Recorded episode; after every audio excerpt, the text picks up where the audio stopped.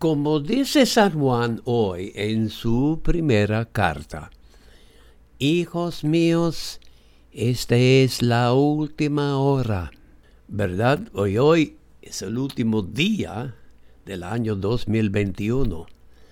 Pero en el Evangelio de hoy Jesús está en la última hora de su vida, hablando a sus doce apóstoles en su última cena.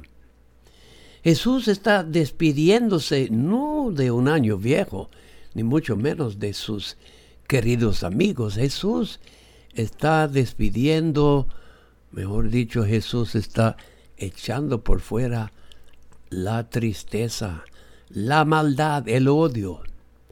Jesús en estas palabras hermosas del capítulo 17 del Evangelio de San Juan, Jesús está anunciando un reino de vida, de perdón, de esperanza en Él y en su misión de amor. Esta misión de amor de Jesús la va a sellar en la cruz con su propia sangre. En cada misa, cada celebración de la Santa Eucaristía, en este año que entra, yo les invito a leer siempre todo este capítulo 17 del Evangelio de San Juan. Y yo, Padre Martí, uh, deseándoles un bendito año nuevo, comparto con ustedes unas de las frases de San Juan y Jesús.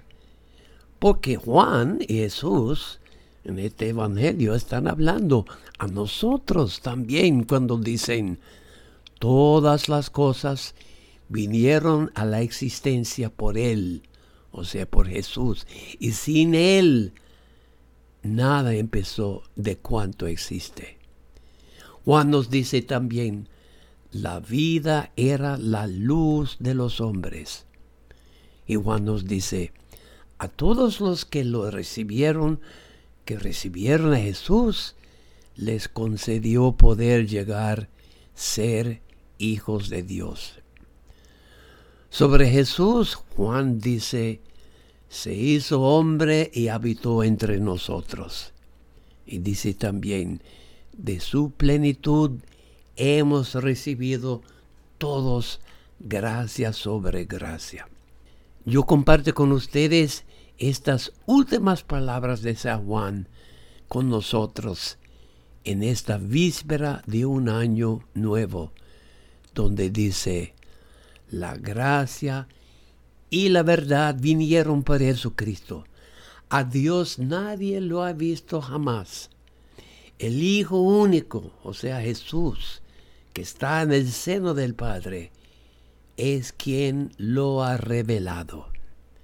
Hermanos y hermanas, que la gracia y la verdad de Jesús sigan cayendo sobre nuestro mundo y cada uno de ustedes en este año nuevo que comenzaremos mañana.